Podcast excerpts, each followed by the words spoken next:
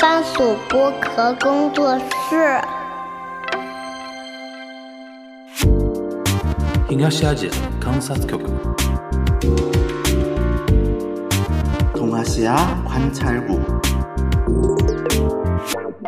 东亚观察局。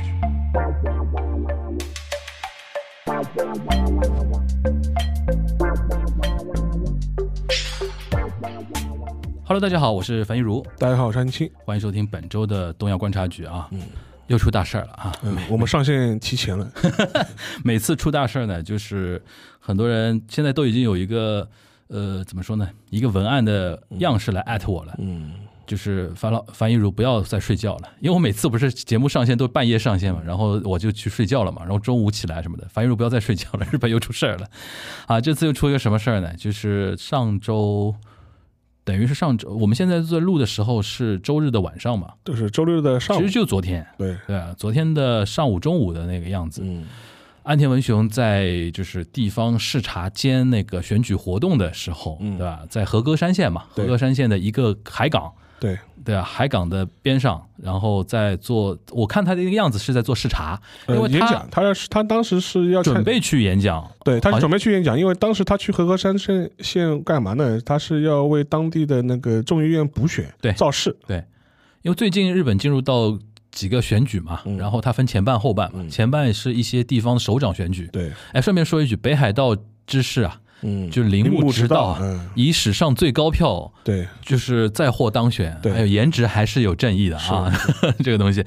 然后，然后现在进入到所谓的后半的那个选举，有几个就国会议员的一个席位的一个补选嘛，补选对对吧？然后就是正好去和歌山县去做补选动作，因为他到那个地方本来是要说马上要进入到呃应援演讲阶段，到到了那个地方，先由当地的大概一些什么协会的会长啊，带他当地的一参观些的嗯带哎他参观看看美好河山嘛，对吧？对然后嘛，有一些群众聚集，对吧对？然后想不到从人群中突然掉下来一个东西，然后那个东西掉在地上，那个声声响还挺挺脆，对吧？对金属声音还非常脆的一个声音。对，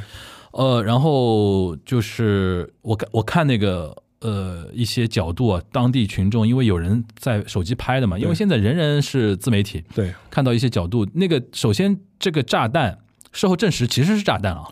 呃，其实是它其实类似于像发烟筒一样的东西，但是声音挺响的，它有声音就砰一下，对然后而且现它大概尺寸大概就二三十厘米长，一个、一个圆筒形的东西，嗯对的然后像一个哑铃，啊长得对，像像哑铃，哑铃，但但后来就说呃就类似于像发烟筒，就是它会出现很大的这种烟雾，嗯，但这个东西呢，就是说是它到底是有没有爆炸的这种呃杀伤力，其实这个要待调查嗯吧，但有有待调查，现在不是很不是很肯定，对。就是它可这但是它行动上面其实像个发烟筒，他现场的那个场面，我跟大家还原一下，就是呃我都可以想象，就是岸田的车到了，然后他下来，SP 啊一些关那个相关人士在边上站嗯着，然后呢，他有人在带着他看，哎，这是我们的港口，这是我们的怎么样怎么样，嗯在说的时候，背后就掉在这个东西，其实掉在他背后，背后对但巧的呢是。掉的那一排人里边有一个 SP，就所谓的那个呃 SP 警察，有一个戴着口罩的白口罩的一个哥们儿是看到了，第一时间看到了，它是用用脚踢开，呃，不是，他是用那个公文包，不不，他先是用脚踢，他就是他那，因为他那个落的地方离岸田很近，然后那个 SP 就在岸田的就对是对左侧，他是先先是用用用脚把它踢开不，不是踢开，对啊，但然是后再把它打开来。他不是用脚踢，我那天还仔细看了，他其实已经边打开那个公文包啊，嗯对，等于把那个公文包用用对那个东西给撸了一遍，嗯撸到边上去了。然后顺势第二个动作就去撞那个岸田那个地方，把它他等于要啊推开把嘛推开，然后再把那个公文包得打开。对传说中公文包这次终于看到了嘛，他就不，他就是一个防弹的一个，对对对对一个一个一个一个像一个防防弹的一个一个盾牌或类似这种东西吧。对，很多人在那个说的一个点就是，当时呃，就是安倍的那个时候，就身边的 SP 没有这个反应嘛，嗯，对吧？呃，我这个这这次岸田的这个 SP 真的立大功。嗯，我这个看了一下，他反应极为快，而且那种制式的那种 SOP 的那种动作，啪啪啪这样一推，然后现场就发出了那种很多那个尖叫啊，对吧？然后然后你不得不说啊，就是我自己看，就前前后后的一些录像。首先，这个事情呢，如果现场如果真的是不是你说的那个发烟筒啊，真的是一个炸弹，嗯，就是我们岸田西大三还是蛮危险的，而且扔得很近啊，而且实际上面，就即便有 SP 有这种保卫的动作。如果真的是个炸炸弹呢，那那估计也也是没没啥用的，就是嗯凶多吉少啊，凶多吉少，凶多吉少的，对只能说这次这个暴徒啊，也没想，或者说他能力不够，还或者怎么样、啊，这个就是分不清楚，就是对，有几现在种因为还在调查过程中调查嘛，过程中有几种可能性了，一种可能性就是说，呃他这个行为更多是一种示威，嗯就是类似于这种呃扔臭鸡蛋的威力加加强版，嗯就是之前扔臭鸡蛋，我先扔个发烟筒。嗯还这是一种可能性，还有一种可能性就是说是他是没有能力去制造一个有杀伤力的爆炸物，能力不够，能力不够。嗯然后还有一种是他他这这这个这个物物件它是有杀伤效果的，只不过当时失效了，嗯，然后它没有发生大规模的爆炸，它只是冒出了烟雾。嗯对，这是这可能三三种情况吧。嗯我看现场的画面，给我最大的一个感受啊，几几个点啊。首先，哎这次 SP 真的是非常非常反应非常神速。第二个呢，就是果然人到任何时候发生这种事，第一个时间的下意识反应啊都是去回头看，对，跟安倍一样，我们岸田西达桑也是回头看，然后看了一下，当时他回头看的时候，那个 SP 已经冲过来了，已经对把他保护起来了。所以说，这次在互联网上对于这位 S SP 的那个就是人员还是交口称赞的。还有一个点啊，我真的服了，就是就日本人怎么那种防范意识差到这种程度啊？就是邵老师，你可以这样想啊，如果你是现场的围观群众啊，嗯，有一个东西啪掉在手枪边上，然后 SP 已经乱成这个样子，第一时间你是什么反应？你作为围观群众你是什么反应？嗯，讨厌。你应该逃吧？。对，然后我看现场哦，没人逃的，嗯，现场老百姓都待在那个地方，而且那个哥们儿不是二十四岁那个犯人嘛，呃，现现在算嫌犯吧，嫌犯吧。嗯，他是在人群里面扔的嘛，然后对他边上正好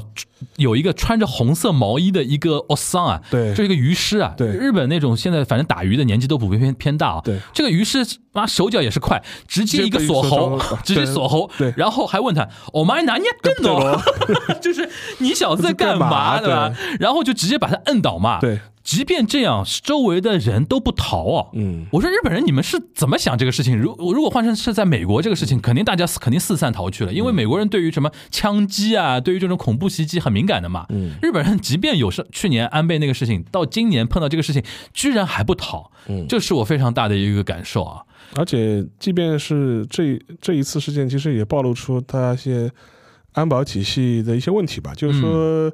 虽然去年出了那个安倍遇刺的事情，而且当时的所谓的警察厅嗯也出台了一些所谓我们要规整的一些政策，就比如说。原来的话，这一些比如说要人到了地方去视察活动啊，这些活动的话，它的一些保护方案是各个都道府县的警察本部自己制定的嘛。嗯就说啊，举个例子啊，安田来合格山县了，那合格山的陷阱，那我要我们要制定保卫计划。对，呃，是呃去年正正是因为出了那个安倍的事情之后呢，当时警察厅，也就是日本最高的这种警察管理当局吧，嗯然后他当时就出了一个新的政策，就意思说你你你们以后所有的这种要人的防卫就保护的这种方案啊都必须事先报给警察厅，嗯然后我们要等于是要审核你这个防卫有没有问题，嗯然后加强那个防卫工作嘛。嗯但现在看下来的话，其实这一次实际上也暴露出他现在这种政策上的这种调整，可能更多都是一种官僚上的一种有名无实吧？有名无实吧，或者是这种到底有没有多少实际实际作用。嗯总体来看的话，还是非常的怂松。呃，举个例子吧，就是说他这一次像那个那个发弹筒、那个发烟筒吧，就是它落在那个岸田的位置，离他非常近，大概也就两两三两米以内，两三米这样一个距离了。嗯两米以内。然后那个就是投掷这个物品的那个嫌犯吧，嗯呃，他离岸田的直线距离在十米以内，对大概是八到十米的这就样是围观群众里边某一个八到人，八到八到十米，就换句话说，岸田当时的情况，他跟围观群众之间他是没有隔离的，对的他，是没有隔离的。嗯，所以说这样一个情况的话，就是暴露出很多安保上的一些问题吧。对，然后另外一点的话，我看到一些日本的媒体，他的一些可能一些做 SP 防护的人，可能也在说这个事情。他说现在也就是说因为当场的呃群众，他进入这样一个呃发表演说的这样一个区域没有安检的，之对吧？前，他没有进行过系统性的安检，嗯，至少他没有金属探测检检测过。对，而且它出口又很多，对，所以说相对来说的话可，以随意的出入，对，所以这所以说是一个非常混乱的这样一个场面。嗯或者换句话说的话，就是说似乎就是说从现在落实的情况来看，并没有。嗯，吸取所谓多少安倍当时遇刺的一些教训吧，嗯所以说这一点很很多人也会提出一个问题，就说说明这个事情本身就且不管这个所谓嫌犯的他的动机是干嘛，嗯他是模仿犯也好，还是他有跟安，他是他，比如说他是一个模，他只是一个单纯的模仿犯，还是他是针对岸田要要行凶，嗯还是要表达他自己的什么政治上的诉求，这个先不去管嗯他，但至少暴暴暴露出现在整个一个。呃，安保的一个体系是非常的松懈的，嗯所以说很多人会提出进一步的质疑。那下个月还开 G seven 了，嗯你这种安保万一出现什么事情的话，那岂不是日本的脸都被丢光了嘛？嗯嗯，所以说这个这个这是一个重大的安全隐患，就是一是日本脸丢 光，第二个，万一真的有 G7 某个原某个领导人出现生命出现问题对的安全健康出现问题，对真的是日本人就 就这个事情非非常之尴尬了。啊对的。所以说从这点角角度来说的话，我觉得可能会再次冲击一下很多日本人的所谓的安全的幻觉吧。嗯，然后说到这个啊，我个人感觉，首先第一个就是沙老师讲的，呃，现场是没有安保的啊、就安检的，呃，对他没有至至至少没有很严格的安检你，开包吧，至嗯少应该。或者是金属探测器探金属探测器探探，因为那个发烟筒，你只要金属探测器一探，肯定哔哔哔哔乱叫的。对，然后就是能够离首相那么近那，么近，对其实他我看他第一排的那个围观群众啊，离那个岸田可能就五米远，呃，对，差不多，对吧？差不多。然后那个个人是在后面几排嘛，对但是他是被人包围着，他还好是被人包围着，所以说第一时间能被那个奥桑给夹住、夹啊。住，对他因为他也逃不掉嘛，但是你看 SP 反应就去摁住他，也是花了一点时间了。，对嗯如果是那种训练有素的人啊，扔了马上溜，你人都找不到，对对吧？这是一个，还有一个就是怎么就那么简单的能够掌握首相的行程？啊，因为它是公开行程，对啊，就是就是还是上次那个问题嘛。对上次那个杀那个呃安倍的那哥他们儿是也是看完在互联网上找到的嘛。看完啊对。这个这这一点也没反也没有反省啊。对，所以说就说是那个也，我看到有一些日本的一些就是评论评论者吧，或嗯者是一些这个专业领域的人也是也说，他说，嗯呃，就嫌犯很明显他是通过比如说自民党的他一些选举议程公开掌握了对安田的具体的行程，对而且到什么地方去就非常的明了。对，所以说从这个角度来说的话，其实是重大的安全上的一个隐患了。嗯就说是换句话说，但是一方面，他当然另外一方面他又有选举的一些需求，嗯但是这两者之间如何平衡？就换句话说，比如说你可能只是公开的说，我们岸田会在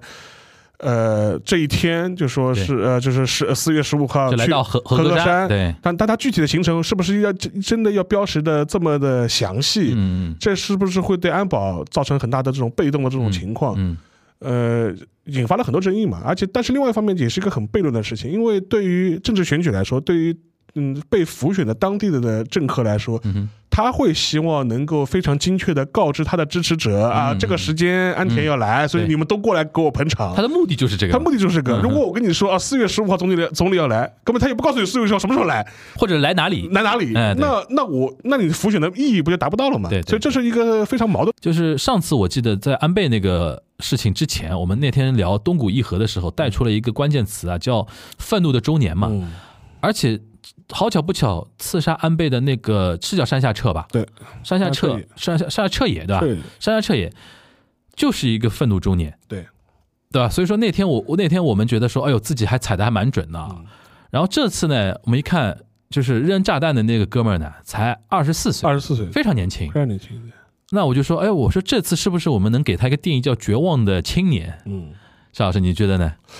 我觉得因为还是一点，就是他现在的他他具体的一些背景啊、嗯动机啊，还不是特别清楚。嗯。但是呢，就是说我昨天就是说在朋友圈里发这一条之后，我有一个朋友就是在下面留了一个言，我觉得他也能反映出一个一个一个面相，就是说他说他说啊这么年轻才二十四岁，然后他说我的对啊，然后他就跟我回了一句，他就说他这些年，然后在那个推特上面也跟很多的日本年轻人有很多的这种交流，然后就普遍发现大家都是一种，就是就是我那个朋友就是在我的朋友圈下面留了一条话，我觉得还是蛮有道理的。他就说我这一年在推特上和日本年轻人聊天，明显感受到一种抑郁的情绪和自毁的抑情绪郁，啊，抑郁的抑郁的情被绪压抑的那种情绪。抑郁的情绪和自毁的倾向。嗯哼，我觉得，呃，这个这一点的话，说不定还是蛮准确的把握了现在很多年轻人的一种心态，嗯。抑郁也好，自毁也好，我觉得这是两可能是两个关键词。对，就是渐渐走向绝望吧。嗯，因为抑郁的结果，自毁其实是体现出一种绝望的心嗯态。嗯对啊，我们其实之前说过嘛，呃，首先我们说什么呃日本年轻人政治冷感这个话题，已经我觉得甚至现在已经跳过冷感了那，不用多讲了，对他们已经对政治已经不抱任何期待了。对。然后的话，这一点的话，我也可以分享个观点，就是我这一次三月份的时候，嗯哦，我个我本本来就想 Q 你，这次应该有近距离观察。三月份的时候去东京，然后就碰到了一个我的朋友吧，我的一个朋友，然后他反正年纪大概是日本人啊，他年纪大概三十多岁，三十多岁，然后他就跟我讲一个观点，我觉得蛮有意思的。他就意思是说什么呢？他意思说，哎呀，他说我觉得，我觉得，因为他跟他以前来过中国嘛，他说我还是蛮想念中国的生活的。然后他说为什么呢？他说在中日本的话，他就觉得，他我们这些可能二三十岁的这批人就觉得，呃，没有能力改变一切事情，嗯，然后任何嗯事情都改变不了。任何事情都改变不了。然后的话就是说是，哪怕是所谓的这种什么政治选举啊什么的，呃，选来选去还是这样一个结果。他他不觉就不觉得就是说我政治参与能够改变任何事情。嗯然后我在他就是说他意思说，他说我在我自己的就是呃就是那个所所工作那个机构里面，其实也是这样一个情况，嗯就是反正这套行事规则也都是他们老一辈人定下来的。嗯然后呢，我们也改变不了，就只能这样机械的照搬的去执行下去。嗯哼然后他就觉得嗯非常没劲，嗯他就觉得还是在中国好。他说：“你看你们在中国对吧？就是他他就是说他说，虽然有的时候从站在日站在日本角度上来说，虽然乱哄，有的时候会乱哄哄的对吧？嗯，但至少你们能改变一些改变一些事虽情。然是激动的大陆，对吧？对但至少是改变的大陆。对，就是有些事情你你们真的能改变。嗯然后呃，当后后面的的话是他他的个人观点，嗯就是我也不是很同意。嗯你就是说他的概念意思是说，你看就你看你们的防疫政策对吧？嗯你看说变就变， 他他他他他说，他说放到我们我放到我们日本对吧？但那变起来那估计难就难得很对吧？嗯他当然这我觉得他可能是一个站在。呃，外人海海外他有一个滤镜的观察，对就未必是能够反映出实际的情况。对对对但他为什么会有这种反应？我觉得他也能反映出他的一种情绪。对，这个情绪是跟日本社会是息息相关的一种情绪。对，然后因为他算是他应该也是做学术相关的一些工作，对，对吧？这个其实我觉得就很值得聊的一个点啊，就是呃，这里面有两两种东西，就是日本现在年轻人的那种精神面貌啊。你刚刚说从抑郁到自毁啊，这是一种，就是还有一种我想跟你聊的，就是前段时间啊，其实这个话题一直有人少部分人吧在 Q 我，但一直没机会讲。前段时间日本发生一些就是跟互联网有关的，就是社交账号有关的一些，就是针对一家那个回转转寿寿司司店的的一恶搞事件恶搞事件。对，那个其实我很想跟大家提一提一嘴，因为一直没有很好的一个角嗯度去切嘛。其实那个事情也能反映日本现在青年人的一种感觉，嗯，对吧？首先，自毁是一方面；第二个，其实那种道德约束感的丧失，然后对于什么事情都无所谓，当然，我觉得东亚各国也不都一样，都一样。你也不要你，我觉得你我早晚和大小的关系。我我建议啊，就是有的时候你也不要嘲笑日本，说什么对啊，你看什么人口又跌破八十万了，人口问题我们没有办法嘲新笑人新家新了，收新收人口跌破八十万了，什么人口创新低了。青年精神状态问题我们也不要嘲笑人家了。对我我我觉得就是我觉得我觉得其实东亚东亚几个国家差不多差不多的 差不多，而且甚甚至在东亚几个国家，你觉得日本都算好的了，就是对，就它对它的出生率在东亚三国里面排排排就是算高的啊，对。一点四啊，我记得是一点四，还而是且而且他的很多社会矛盾的烈激烈程度其实都不算最高的， 不算最高的，不算最高，绝对不 绝对不算最高的对，啊哪怕丢了发言筒，对，绝绝对不算最高的。所以说这个话题聊到后面，其实非常东亚性的一个话题，就是好像我们都难以避免这这个东西对，逃出东亚卷房。逃得出来吧？你觉呃得？我觉得其实日本，我觉得从日本社会角度来说，相对来说，那我们扩大讲，嗯，你说中日韩能够逃出东亚卷房吗？就中日韩的年轻人怎么样？因为我一直在呼吁我说我，相不年轻人我应该出去看看不啊是。我，我相对来说，我嗯就是我这个当然当然大大家可以讨论，但是我相对来说，我觉得就是东亚东亚三国里面，我觉得日本已经是最不卷的了，嗯日本已经是最不卷的了，嗯就是就是就是你你你问问韩韩国人，嗯对呃中中国我我中国我暂不评论的，你问你问你问我你问问韩国人，嗯而且我认识一些在东京生活的一些韩国人，嗯问他为什么有，我说就是当然他可能在日本生活也比较稳定啊。他嗯说为什么不回韩国？他说啊韩国太卷 了，韩国太卷了。那我是觉得说，整体上中日韩东亚的青年人啊，你实在不行的话，放眼世界也是个放眼好世界，对放眼世界我，现在非常嗯赞成年轻人，你先去，比如说那个什么呃西亚、嗯，东南亚、嗯南亚、南美、非洲去看看，对，说不定机会就在那边。是的，然后我最近关注了一个油管上的一个日本的一个账号，它是一个 business 的的一些节目嘛，它有个节目非常有意思，就是拍那个视频嘛，嗯它它海外有一个编辑记者，就是拍海外创业的日本人，嗯，哎，我觉得这种节目倒挺好的，对的给年轻人一些视野先打开嘛。对对对，嗯我到现在还记得，我当年刚进早稻田的时候，问我一个日本女同学，哎，我说你有没有想过去什么哪里去留学啊什么？她说没有想过，日本不是挺好的吗？就到现在我还记得她当时那种感觉啊，我当时就觉得说，哦，我说我说你们那么。就是自我感觉那种，因为我觉得零八年、零九年，我们会觉得说，作作为中国留学生来讲，就是中国超越日本 GDP 的那个趋势已经很明显了嘛。但是那个时代，日本还是非常年轻人还非常自信的对，哪怕是一些相对好的一些学校的一些人，我们不能说自大吧，想想还比较自信。嗯现在我听说是说，现在在海外，尤其像那些海外名校的留学的外国留学生组成里边，日本人好少好很少很少，对韩国人非常多，对。对吧？然后印度人就不说了，印度人非常非常之多的，呃但这一点就是也是客观印证我的说法，因为韩国卷啊，嗯对所以大家都出去啊。韩国人看透了，对啊，都卷啊。有一些人就看透就往往外逃了嘛，对吧？不一一种是往外逃，一种是海外留学生回国继续卷。嗯啊啊啊！就海外也回来卷我们，对吧？那种感觉。